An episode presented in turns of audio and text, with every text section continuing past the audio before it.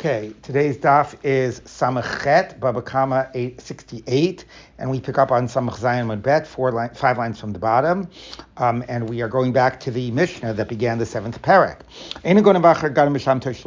So the Mishnah says that if somebody steals from a Ganav, the second Ganav does not pay Kefel because the first Ganav didn't own it. And similarly, if he slaughters the animal, he doesn't pay 4 or 5 to the first Ganav because the first Ganav did not own it. Amar Rav, so says Rav, Lo Shanu Lifnei Yeush. The exemption of the second Ganav is only if this happened before Yeush. But if there was Yeush, the first Ganav now owns it. This is going back to the position that Yeush Kedikone. Yeush alone is enough to transfer ownership. The Ganav Sheni Mishamtesh Lomei Kefel Ganav Rishon, and the second Ganav would pay double to the Ganav Rishon. The Ganav Rishon becomes the owner. Okay, so we've seen this position before. Amar Rav Sheshes, said Rav Sheshes, I said that Rav must have been dozing off when he said this teaching. Tanya, because we taught it in the Brisa, not that way. Why did the Torah say that when you slaughter or sell a sheep or a cow, you pay 4 or 5? Because that puts further roots into the sin. You did sin number 1 by stealing it, and now by slaughtering it or selling it, you've deepened the sin. Now, when do we consider it to be deepening the sin? If it was before Yeush, top of Samach Amud Aleph, you didn't deepen the sin. I mean, the Ganav Rishon now handed it over to some second person, but it didn't get any further away from the owner. It's still, it's still out of the possession of the owner. The sin didn't deepen in any way. It wasn't taken even more from the owner. It was just transferred to another person. It must be after Yeush, that after Yeush, then Yeush alone you don't own it, but now the Ganav sells it to somebody else, and now it goes away from being outside of the owner's control to actually leaving the owner's ownership by being a Yeush and a Shin Rishos. So you've even furthered and laid struck even deeper roots to your sin. The Isakatayach Yeush Kikani, now if Yeush alone was enough to transfer ownership to the first Ganav, Amay Mishan Tashlum Rabba V'chamisha, why would he be paying 4 or 5? Shelo Tovech V'shelo Mocher. Then when you got around to selling it, after Yeush, you would be selling something that was already yours. Okay, and clearly you can't be Chayiv once it's already yours. So therefore you see, he says, that it must be Yeush is not Kona. Since the obligation of Mocher is by making the sin go deeper, meaning so transferring ownership away through your Mechira, it has to be Mechira after Yeush, and it has to be that at that stage you don't already own it. So that's why Yeush is not enough to be Kona. Number 1, it proves that. And number 2, it shows that the paying of the 4 and 5 for selling occurs only after Yeush. So you could respond back and say, Kedama Rava, like Rava says, Rava says that Rabbi Akiva is not saying nishtarish, it goes deeper, you set roots, but you repeated the sin. Okay, so you did it again, even though it didn't do it in any deeper way. So once you took it away from the owner, and here again you're showing that you, are taking property away from the owner by going ahead and selling it, and you're demonstrating the sense that you own it and you can do with it what you want. You're disregarding the owner's ownership, but you did not deepen it in any way. You did not now remove it from the owner's ownership. You just essentially repeated your first act, took it out of the owner's control, and demonstrated as if you own it.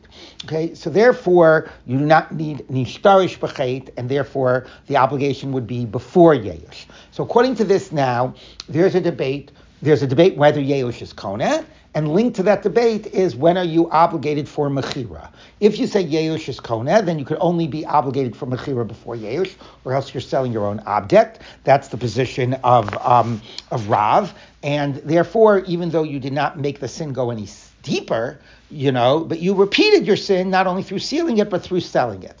The other opinion is Yeush is not Kona, and you're only obligated after Yeush because then you've made the sin go deeper. You've taken it away from the ownership of the original owner. Okay.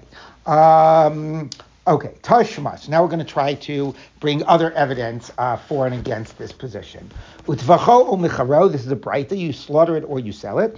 Matficha sheinu chozeres, af mechir sheinu chozeres. The same way slaughtering you cannot restore to its original status, it has to be a sale that does not go back to its original status. Emas, now when are we talking about? If you sold it before Yeush, why does it not go back? You just give it back to the owner. Now somebody else is holding on to it. Now not the God of Ruvain, but the purchaser Shimon. But fine, give it back to the owner. How is it Eina Chozeres similar to slaughtering? Ela L'achar Yeush, it must be after Yeush, and therefore it doesn't go back. Why doesn't it not go back? Because now Shimon legally owns it. So Reuven, the person who was stolen from will get his money back, but the thing is not restored to its original status under Reuven's, under the original owner's control. The same way when you slaughter it, it does not go back to its original status. So now if you own it, Reuven, the God of owns it. So why is he paying 4 and 5? He's selling something that's his own. So the idea of Eino Chozeres, it makes it sound like the sale has to be a permanent sale that could only be possible after Yeush, and you could only be Chayev under that case with a Yeush plus Shinu Rishos, but you don't yet own it at the stage of Yeush. That shows that Yeush is not Kona, and again the obligation for Mechira is after Yeush. So the Gemara says, Kedamar Rav Nachman. No, we can explain that exception of Eino Chozeres like Rav Nachman. What does Rav Nachman explain that means? Prat l'shehiknu l'shloshim yom. Hachadami prat l'shehiknu l'shloshim yom. Rav Nachman says that does not mean that the object does not return to the owner. It means it's telling you about the intention of how the mechira was framed. Something that is framed as a permanent sale, Reuven the Ganav sells it to Shimon the Buyer and says, I'm selling this to you permanently. That's the type of mechira the Torah obligated you for. If Reuven says to Shimon, I'm selling you this for 30 days, since it's not framed as a permanent sale, you're not chayav 4 and 5. But it is true that even when you are chayev, when you framed it as a permanent sale, it would only be taking place before Yeush, according to Rav, because Rav says you're only obligated before Yeush, and therefore it is true that it would go back to the person it was stolen from, but when we say it has to be Eino Chozeres, it means it has to be framed in an Eino Chozeres type of a way. Okay, so fine. Meisvei, we'll try again. Here's another breita. Ganavu ba'acher v'gnavo. So Reuven stole it, and then Shimon came and stole it from Reuven. So Reuven pays kefel to the original owners, and Shimon only pays keren to, let's assume Reuven. Okay, but he does not pay the original owners because he did not steal it from the original owners. He stole it from Reuven, and he doesn't pay Reuven double because Reuven isn't really the owner. Okay. Elkem Bavad. Ganavu Machar, Uba'acher V'gnavo. Now, let's say Reuven stole it and he sold it to Shimon, and then somebody came and stole it from Shimon. So let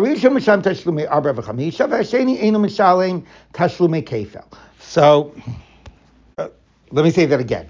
Okay, let's do that again. Ganavu Machar Ba'acher V'gnavo. So Reuven stole it and sold it to Shimon. And then came Levi and stole it from Shimon. Okay, I'm not sure I said that the right the first way. So Reuven pays 4 and 5. He stole it, and sold it. Vasheni and Levi, who stole it from Shimon, Mishalim Tashlumei Kefel. He will pay, I'm sorry, did I skip a line? I skipped a line. No, I'm sorry. Let me do it. No, I got it right. Okay, and Levi pays Kefel to Shimon because he stole it from Shimon. Fine. And Shimon now owns it after Reuven sold it to him. Ganavu Tavach. Now, Reuven stole it and slaughtered it. Ubacher v'gnavo. And now let's call him again Levi. Levi comes and steals it from Reuven. Harishim Misham Teshlumer B'chamisha, so Reuven pays 4 and 5. Vasheni and Misham Teshlumei Kefel. Elot Karen Bavad. But Levi doesn't pay Reuven Kefel, he only pays Reuven Karen. Now that's a little funny to understand, right? Because if Reuven slaughtered it, Reuven now owns it. So Levi, if he steals it from Reuven, should be paying Reuven Kefel. So we'll have to figure that out. So we'll get back to that. Ketani mihas mitziasa. We teach, nevertheless, the middle. When the Gemara says mihas, it means we realize there's a problem with another part of this braita, but we're going to hold off on that. Let's focus on the middle section of the braita. Okay? What do we teach in the middle section? Gadavu machar bachar v'gnavo. So Reuven sold it to Shimon, and then Levi came and stole it from Shimon. Harisha Misham Teshimar V'chamisha. So Reuven piece 4 and 5. He stole it and sold it. Vasheni Levi stole it from Shimon. Misham Teshlemi Kefel. He pays Kefel to Shimon. Okay, Levi. Levi pays Kefel to Shimon. So Amos. Now, when is he paying Kefel? Why is Levi paying Kefel to Shimon? Shimon is the guy who bought it from Reuven. Ilem Alifnei Yeish. If there was no Yeish, Shein Yamai Misham Teshlemi Kefel. So Shein was just below Yeish Mikal Mandamar Dekani. So why is Levi paying Kefel to Shimon? Reuven sold it to Shimon without any Yeush. Shimon doesn't own it. So if Levi steals it from Shimon, then he's not stealing it from somebody who owns it. Why is he paying Shimon Kefel? It's Shina Rishus without Yeush. Ela Pshita L'achar Yeush. It must be Reuven stole it. There was Yeush, sold it to Shimon. Shimon now owns it. Levi steals from Shimon. Levi's going to pay Shimon Kefel. So you see that there was Yeush and Shina Rishus, but Yeush isn't Kona by itself. The Isar Derai Yeush Kona, because if Yeush were Kona by itself, why is Reuven paying 4 and 5? The Dehu Dezavin, he's selling something that's already his own. So if Levi is paying Kefel to Shimon, there must have been Yeush and Shina Rishus. And you see, if there's Yeush, Yeush was not enough to make Reuven own it, because then Reuven would be off the hook for selling it to Shimon. So that's proof number one that Yeush is not Kona. Number two, the first case, Ganav, that Reuven stole it, Ubachar v'Gnavo, and Levi came. We'll have Levi be the consistent second Ganav. Levi came and stole it from Reuven. So, Reuven pays Kefel. He was the Ganav. Levi, who stole it from Reuven, only pays Karen because Reuven doesn't yet own it.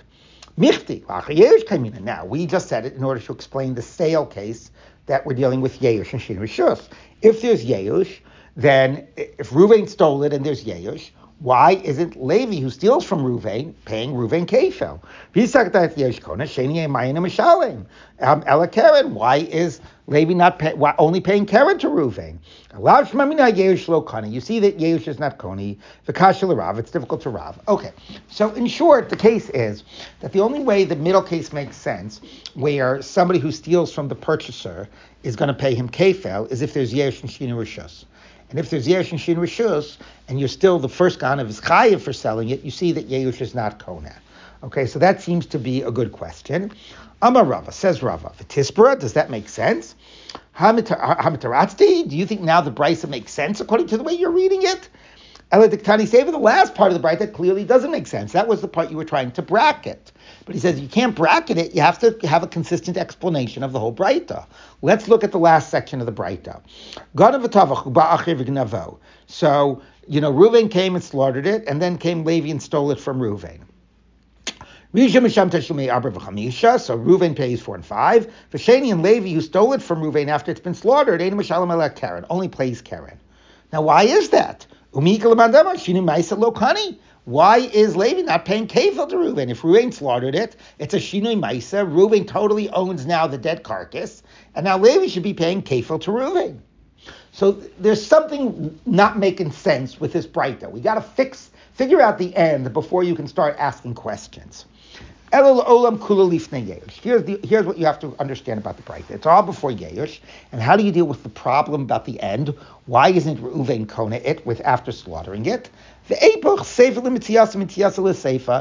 must be there's an error in the Braita, and which case you pay Kefel and which case you don't must be got flipped. Okay, and here's how it has to read. Here's how you have to read it.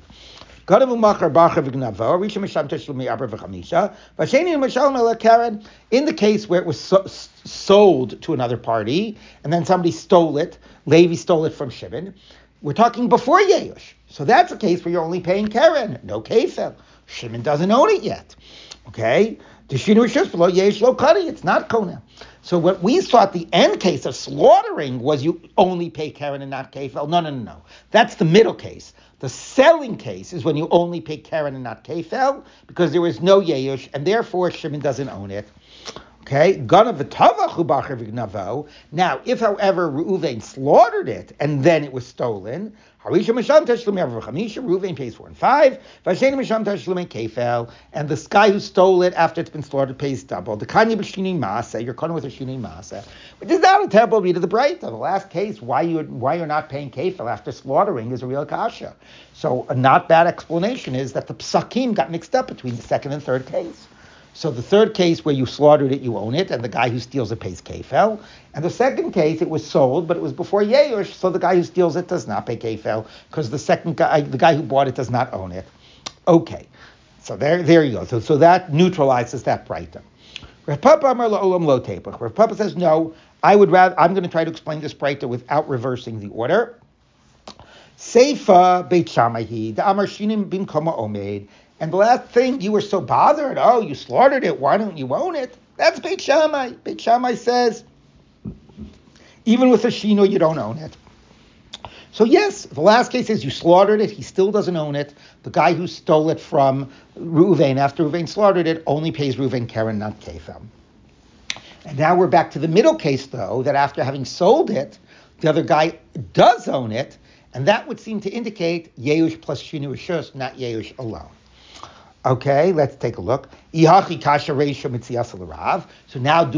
have a contradiction to Rav, because it sounds like we're talking about yeush and shinu rishus, and that's why the second guy owns it. And according to Rav, if there's yeush, then the first guy should have already owned it and not be chayav for selling it. Amar Rav Zvi la'olam kula lifnei yeush. Okay, so he says, look, there is yeush, but when did the yeush come? In the hands of the ganav, there was no yeush. And that's why when you stole it from the ganav didn't own it. You don't pay the ganav kefel. And that's why when the ganav sold it to Shimon, the ganav is chayev because he,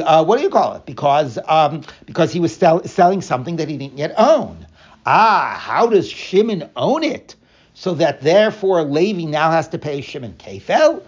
Now, after it got into Shimon's possession, now there's yeush, and that's why Shimon owns it, and that's why Levi pays Shimon kefel. So the case is all of the stuff in the hands of the ganav was without yeush, and that's why you don't pay the ganav kefel, and that's why the ganav is chayav for selling it because it's not yet his. And the reason you pay kefel when you steal it from the purchaser is because the yeush happened after the guy purchased it. And this is according to Rav that says yeush alone is kona. Okay? They had yeush once it was in the hand of the purchaser, but not in the hands of the ganav. Davle yeush v'shin rishus. If you have that gear, so meaning in the hands of the purchaser, it's yeush and shin rishus. V'lo teimim shum to be inin yeush v'shin rishus. Now, the reality is that that if you wanted to get a case where the second ganav pays kefel, why did you have to have the second ganav paying kefel when there was yeush in the hands of the purchaser? Right? There's yeush and it's switched possession. Why not just have the yeush having taken place in the hands of the ganav, and then the second ganav would pay kefel to the first ganav? So he says, you're right. Yeush by itself is really enough. And if we wanted to get the second ganav paying kefel, we could have had it while it was still in the hands of the first ganav. Ella, afilu b'yeush l'chudi nami kani gabi ganav. Yeush alone, the ganav would have owned it. Ella, so why did the braita have the scenario where the second guy paid kefel only after it was in the hands of the purchaser, and that yeush only occurred in the hands of the purchaser? You can't get both a 4 and a 5 plus a kefel except in that scenario. Okay? If you had the yeush in the hands of the ganav, then the second ganav who stole from him would pay kefel, but the first ganav would never pay 4 or 5 because he already owned it after yeush. So if you want to get a scenario where the first ganav pays 4 or 5 and the second ganav pays double, you have the first ganav, sold it before yeush, so he's chayav 4 and 5, he doesn't own it yet. And then there was Yeush, and then the second Ganav stole it from the purchaser, and the second Ganav is paying Kefel. So that's why we gave that scenario, but really Yeush al Naf is Kona. Okay, so short point being that for Rav, the only Chiyuv is before Yeush, because otherwise you already own it. And for Rav Papa, no, the Chiyuv is Dafka, it would seem, after Yeush, because Yeush is not Kona, you're still able to be Chayiv after Yeush, and maybe you're only Dafka Chayiv after Yeush, because then it's Nishtarish B'chait, then it really transfers ownership. Okay, now we're going to see there's a logical third position that is yet to be said, and now we're going to say it. Let's take a look at the two dots. Itmar, Hamocher Lifnei Yeush, somebody sold before Yeush. Rav Nachman Amar Chayev. Rav Nachman says you're Chayev. Okay. Rav Sheshes Amar Pater. Rav Sheshes says you're Pater.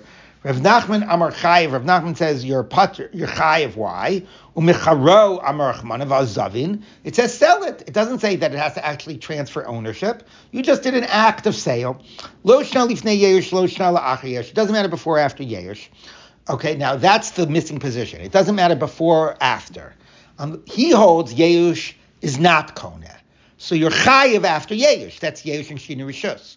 But he's also saying that I'm willing to say you're Chayiv before Yeush because you don't need Nishtarish B'chait. It's enough to do an act of selling even if it doesn't transfer ownership.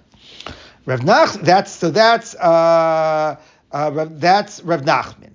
Moshe B'lo Hach Yeush. Rav Sheshes Amar Pater, you're exempt if it's before Yeush. Chiyuvei La'achar Yeush, who it's only after. Dahanu Masav, that's when your acts help that it actually transfers ownership. Yeush and Shinu Rishos. Of Lifnei Yeush, the Lo Dahanu Masav, before Yeush, that it didn't, Lo Mechayev, you're not obligated. D'imid Etficha Be'ina, Dahanu Masav, like slaughtering, it has to actually make a real change. It now, your actions did something, it now is owned by another person. Like the point of Nishtarish B'chait. Okay, so there are three debates. If Yeush is Kona, then it's only possible to be Chayiv before Yeush. Otherwise, you're selling something that's already yours. And then clearly your Chayiv is just for, it's even though your act didn't really have any halachic meaning, nevertheless, you're still Chayiv. It's Shina B'chait, not Nishtarish B'chait. That's, you have to say only before Yeush if Yeush is Kona.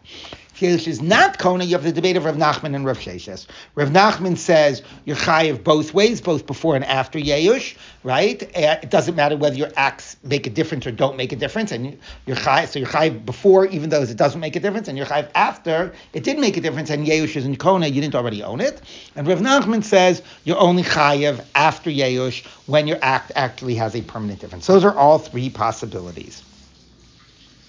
So now we're going to be revisiting some of the issues before, except focusing more on the nature of the chiyuv of mechira. Does it have to be ahanu masav or like nishtarish b'chait? Another way of saying it. Okay, so let's take a look. Amar Rav Sheshes. So now we're about eight lines, 1, 2, 3, 4, 5, 6, 7 lines from the bottom. Amar Rav Sheshes. Mina mina la. Where do I get this idea? Titani mitana braysa. Amar Rav Akiva. Neima amar Torah. Tavach macham mishalim arba v'chamisha. Nation nisharsh b'chait. Exactly like we said before. Rabbi Akiva says because you set roots into the sin. So you see emas. When is that? Ilem lifnei Yeush. If it's before Yeush, miika nishtarish. You didn't make roots.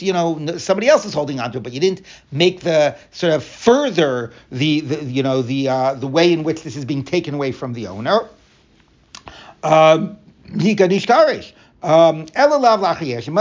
Yeush. So that's the point we made before. You can say it doesn't mean nishtarish. You set roots, you went deeper. It just means you repeated it. You did another act of showing you're taking it and you're controlling it, even though it didn't really take it any further away from the owner. Tashma, come in here. We had all this above. Okay? The same way, slaughtering it cannot be restored, selling cannot be restored. Amos, when is it talking about? Before Yeush. What do you mean it can't be restored? Just give it back to the owner. It must be only after Yeush. So you see it only after Yeush, only when it's in a place of Nishtarej, only it's in this position of that it's Eina Chozeres. It can't be restored to the way it was, because now it's owned by the purchaser. So talking about Rav Nachman, no, Rav Nachman explained it. Prat l'shikna lo l'shloshim yom. No, it does not really mean that you need to really make it change its status and take it away from the owner, but the framework under which it's sold has to be, it's sold as if it was a permanent sale, even though it won't actually take effect. That has to be the intent, not something that's only being sold for a temporary purpose. Okay, last line of Samachet. Even Rabbi Eliezer holds the obligation is only after Yeush, who the Amar Rabbi Eliezer, because Rabbi Eliezer says, top of Samachet Amud Bet, who you should know that a normal case of Geneva, we should assume Yeush is present. The Torah says when you slaughter and sell, you pay 4 and 5, and obviously that's a case of Geneva, that's a case of Kefel.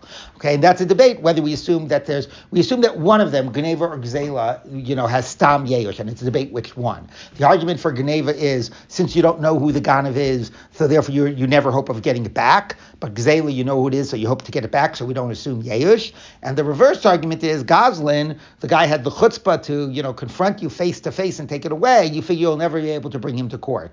Ganav, you figure he's a coward, once you get the police and you figure out who did it, you'll be able to bring him to court. Okay, so he is saying, Rebbe Lezer says, Stam Geneva is Yeush Bailim, you give it up hope right away, and the proof is that you're chayav for selling it. Okay, and therefore, since you're chayav for selling it, he's going to assume that it's only when the sale is permanent, meaning when there is Yeush, and therefore, why does the Torah assume there's Yeush? It must be that it assumes with every Ganav there's Yeush. V'dilma lo Yeush. Maybe, why are you chayav when you sold it? Maybe there was no Yeush. So, and again, we're presuming that you're only chayav if it was Yeush and Shinui Shos. Since obviously you're only chayav when you sell it with Yeush, and the Torah says you're chayav, must be that we're assuming that with every Gneva comes Yeush. So now the Gemara says, V'dilma afgav de lo Yeush amar, amri, so afgav de lo Yeush. Now how do you know? Maybe the Torah says you're chayav even without Yeush. That doesn't make sense. Do you mean the tvicha, just like slaughtering? The same way, now a lot of this is the Gemara exposition on Rebbe Lezer. Rebbe Lezer didn't say all this, you can tell by the Aramaic and so on, but this is the hidden assumptions behind Rebbe Lezer. Okay? So Rebbe Lezer assuming that it has to be just like slaughtering. In the same way slaughtering, it had an effect, a real permanent effect, selling also did. So Rebbe Lezer is assuming that the sale has to be like the slaughtering, it has to be permanent, and there has to be Yeush, and therefore he's able to prove that Stam Gnev is Yeush Bailim. So you see, the assumption he's working with is that the Chiyuv for Mechira is only with Yeush. Okay? And if it's before Yeush, then how did his act help? So that proves that he's assuming that the Chiyuv is only with Yeush. Now, the Gemara is asking, even though, okay, you've proved that's his assumption, let's try to understand his argument. How do you know, Rebbe Lezer, that the Torah is talking that a Stam case is Yeush?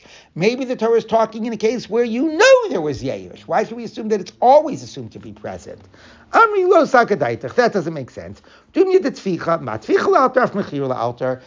because the Torah says, it sounds like, without any other criteria being met. The same way you're chayiv if you slaughtered it immediately, you're also chayiv if you sell it immediately. And the only way that makes sense is if we assume there's Yeush present. Stam Geneva is Yeush Bailim. And of course, what all this demonstrates is that Rebbe Lezer just takes for granted that the Chiyuv for Mechira is only with Yeush. Now, Tosfos, of course, said it can't literally mean la'alter, because there's a whole question in Bava Metzia about whether, about Yeush Shelo Midas. If he doesn't even know it's stolen, then he doesn't yet have Yeush. Do we say that when he knows he's stolen, he'll have Yeush? It's like he'll have Yeush. And we basically paskin Yeush Shelo Midas lo have a Yeush. No, that you can't say, if you were to know about it, he would have Yeush, he has Yeush. Now, he has to actually have Yeush. So therefore, it can't literally mean immediately, but within a short period of time. Tosfos says, by the time we assume the guy will get it to his house and be ready to slaughter it, we could also assume in that period of time, the original owner will be aware that it happened. So it doesn't literally mean immediately, but almost immediately, as soon as the owner is aware it's happened, you're chayav, and that's only because Stam Yeush. And, okay, another way of saying is this, the Torah does not demand that another criteria be satisfied, that there be only once Yeush takes place, and that could be because we assume that Yeush will always be present. Okay. Fine. So now we have the positions that it seems like the strongest way to read all the sources is Yeush isn't Koneh, and you're only Chayev with after Yeush and Shinu Rishus. That's a case of Ahanu Masav, Nishtarish Bechet, it's Eina Choseres and all of that, but we do know that the other possibilities exist, that you're Chayev both before and after Yeush, or only before Yeush. Okay. Amalei Reb Yochanan, so fine. Gneva b'nefesh tochiach. Now Rabbi Yochanan pushes back on the idea that you're only chayev after yeush. How about a case of kidnapping? She'ein yeush ba'alim, that there's no yeush ba'alim by a case of kidnapping. You're your own ba'alim, and if you look at Rashi says very poignantly, especially thinking about now what's going on in Gaza and the hostages. Rashi says.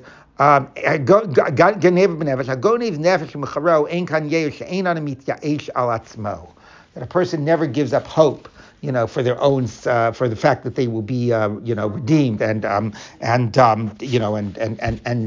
taken back from the captives.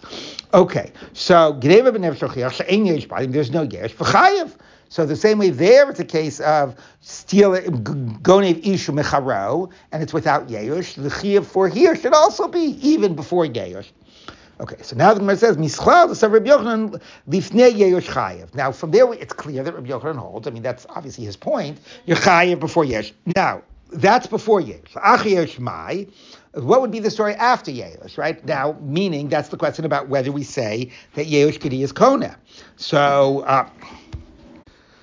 because obviously after Yeush, it's always more of a reason to be Chayev unless you think that Yeush is Koneh. Rabbi Yochanan amar Chayev, Reish Lakish amar Pater. Rabbi Yochanan amar Chayev, Chiyuvei ben lifnei Yeush ben la'achar Yeush. Rabbi Yochanan says you're Chayev, it's both before and after, so meaning Yeush isn't Koneh. So once Yeush isn't Koneh, if you're Chayev before, you're certainly Chayev after you're Nishtarish Bechet and so on. Reish Lakish amar Pater, Reish Lakish says you're exempt, Chiyuvei lifnei Yeush, you're obligated before Yeush, Aval la'achar Yeush, Koneh, Shelo Toveh, Shelo Mocher. But after Yeush, you're Koneh and you're selling your own thing. So again, same types of debates, just different ways. If Yeush is a Koneh by itself, you can only be Chayev by Mechira and Tvicha before Yeush. If Yeush isn't Koneh, then you have both options, and if Yeush isn't Koneh and you're Chayev before Yeush, then you're certainly Chayev after Yeush, because that's even Nishtarish B'chet. Okay. So now the question, Rabbi Yochanan is going to challenge Reish Lakish's position that Yeush is Koneh. So somebody stole it and sanctified it, and then he slaughtered it. He does double, but not 4 or 5. Why not? Because presumably once he was makdish it, then it's no longer his. It's hektish, and you're not chayev by gneva or 4 and 5 when you take something that's hektish's, because it's re'eu v'lo hektish. Amos. Now what's the case? If he sanctified it, the ganav before Yeush being kadosh, then the ganav can't sanctify it. That you can only sanctify something that's already yours. But it must be after Yeush, all right? Or else you can't be makdish something that you don't have that the owners haven't been miyayish on it. Now the reason is once you sanctified it, Yeush plus Hektesh, Yeush and Shini Rishos or Shini Hashem, now it actually becomes Kadosh. Now that you're slaughtering something that's hektish. Of a low hektish, but if you weren't hektish, if you slaughtered it, you would pay 4 and 5. Okay, now because it sounds like only because you were makdish it. Now Rabbi Yochanan says to Reish Lakish, if you think Yeush is Koneh, why are you paying? So Rabbi Yochanan says, what's the case that you were makdish? You can't be makdish it before Yeush, so because it wouldn't have done anything. So the ganav must have been makdish it after Yeush. If Yeush is Koneh, then you'd be even without the hektish, you'd be chayev. You'd be pater because it's now yours. So it must be Yeush happened but wasn't Koneh, and Yeush plus Shina Rishus or Shina Hashem, that allows you to be makdish it. So it's a little bit different, when Rabbi Yochanan says, how could you be makdish it? Ma beso shelo af kol shelo, you really can be makdish it before it's yours, because the Yeush plus the Shina Rishus and the Shina Hashem of Hekdesh is what allows you to be makdish it. But without Yeush, you can't do anything. So Rabbi Yochanan says, this scenario that you were able to be makdish it, but you needed to be makdish it for it to for you to get exempt could only be with Yeush, and you see that Yeush alone is not Koneh. Okay, so that seems like another excellent proof. So let's see what he says. And one way, he says back to him, no, when it says it was Hek Makdishit, it doesn't mean that the Ganav was Makdishit. It means that the owners were Makdishit. It was before Yeush, and the owners were Makdishit. And since the owners were Makdishit, now when the Ganav comes to slaughter it, he is now slaughtering something of Hekdesh, and therefore he does not pay 4 and 5. So the Gemara says, Umi Kadosh, 1 minute. Can the owners be Makdish it once it's not under their control? If I'm a Reb Yochanan now, Reb Yochanan says, okay, this is Reish Lakish, but Reb Yochanan says, if something is stolen and the owners haven't had Yeush yet, even if neither can be sanctified. The Ganav can't sanctify because it's not his. With Yeush, he has enough control that his Yeush plus Hekdesh does work, like we said before, but without Yeush, the Ganav or Gazan can't do anything. But then the original owners, even though it's before Yeush, even though they've had no Yeush, and even though it's theirs, they're not in control of it, so they can't be Makdishit. So how could Reish Lakish say the scenario is the original owners were Makdishit? Since when can owners be Makdishit? Once it's out of their control. So Amri, you could say, yeah, you know what? He argues with that point with Rabbi Yochanan. Amri, who damar kitsnuin? He'd say like the tznuin, like the from, you know, tznuin is like the modest people, the people that were very concerned about mitzvahs and averos, that non hatznuin, even at their own expense, and other they didn't want other people to sin. Hatznuin manichin as amos. If you had, like an orchard that was kerem ravai, and you were afraid, no, fourth year, it can only be eaten in Yerushalayim, or it has to be redeemed, it's to be eaten out of Yerushalayim, and you were afraid that passers-by would come and eat from the fruit, and they'd actually be gazlanim, because they wouldn't ask permission, but that's what happens. People pass by and they pluck apples, and you don't want anybody to sin on account of you, even though they're stealing your fruit. So what would they do? These tznuin, they'd set aside some money, and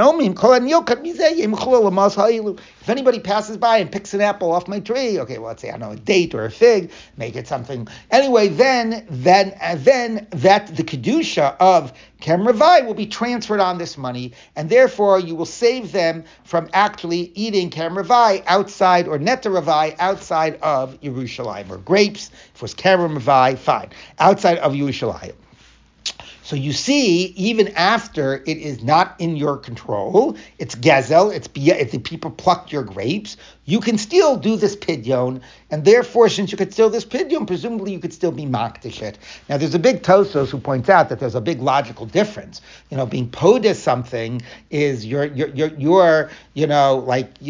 a lot of evidence that you could be podes something that isn't yours. It's already in the hands of Hekdesh. You're being poded from Hekdesh. It's no longer in the hands of the original owner. Besides which, you know, when you're being makdish something, you're taking something that belongs to somebody and giving it to Hekdesh. When you're being poda it, it's something that already Hekdesh sort of has control over, and you have a right to come ahead and transfer, you know, the kedusha away. It's not really something that the owner has a right that they can stand in your way to prevent. Even if the owner could, says Tosfos here, you're doing like you're zachin ladam shelo b'fanav. You're helping these gazlanim by being podet. So obviously you should be able to be podet. That's much better than being makdish something that somebody stole and is no longer, you know, under your control, and that you're going ahead and being makdish it. Anyway, that's what the Gemara says, that Reish Lakish would say that the original owners were Makdish, and Reish Lakish, somehow by comparison to this case of Poda, Reish Lakish would argue that the original owners could be Makdishit. And that's the scenario, not that the Ganav was Makdishit. So the Gemara says, okay, I don't understand, says the Gemara. Why is the Ganav Chayiv if he, why is the Ganav Chayiv Kefel, right? If the owners were Makdishit, they've reasserted their control. It's like they've taken it out of the hands of the Ganav and given it to Hekdesh. And now when they bring the Ganav to the Beis Din, you know, the Ganav can say, I don't have to pay Kefel. Kefel is only when I'm still holding on to it by the time we come to Beis Din. If I've returned it to you before Beis Din, I don't have to pay Kefel. And here you basically took it back from me before we got to Beis Din, so why am I paying Kefel? So the Gemara says, Kish'amad Bedin.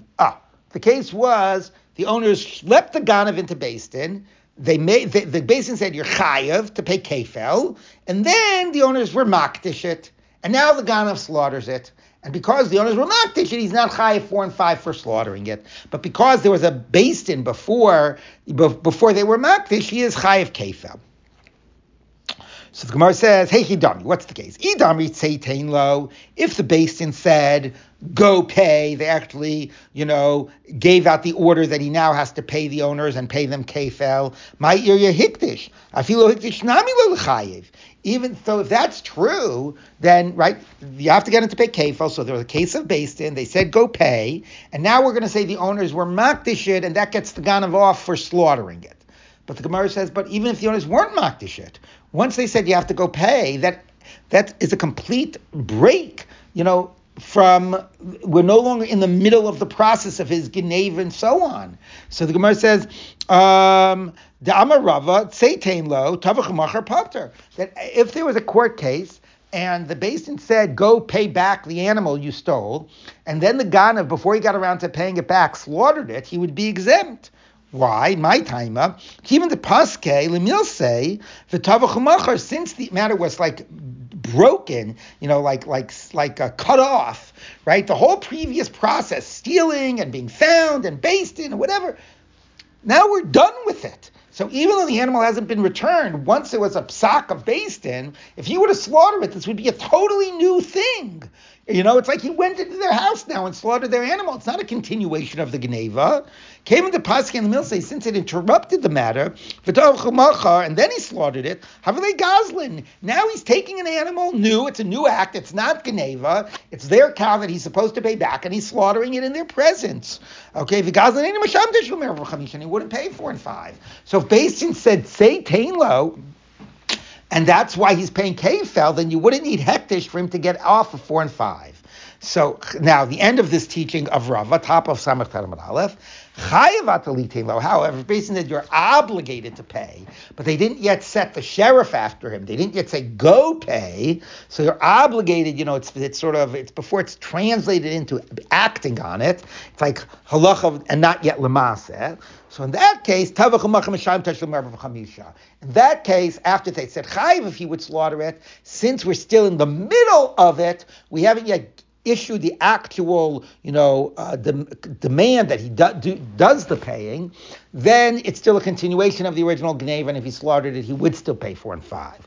My time, even the low paschal lemil say, since the matter has not been totally, cut off, akati ganav, who is still in the original category of ganav, and now slaughtering it would pay 4 and 5. So the Gemara says, lo, tzricha, so you're right. The only case we're talking about is the amrile chayav atelitain lo. So that's how Reish Lakish would explain the case of hektesh.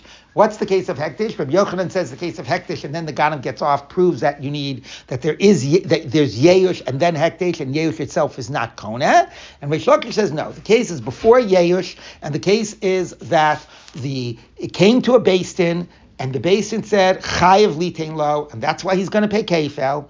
Then the owners were makdish it. It's like they took it back, but it's okay, he's already Chayev kefel.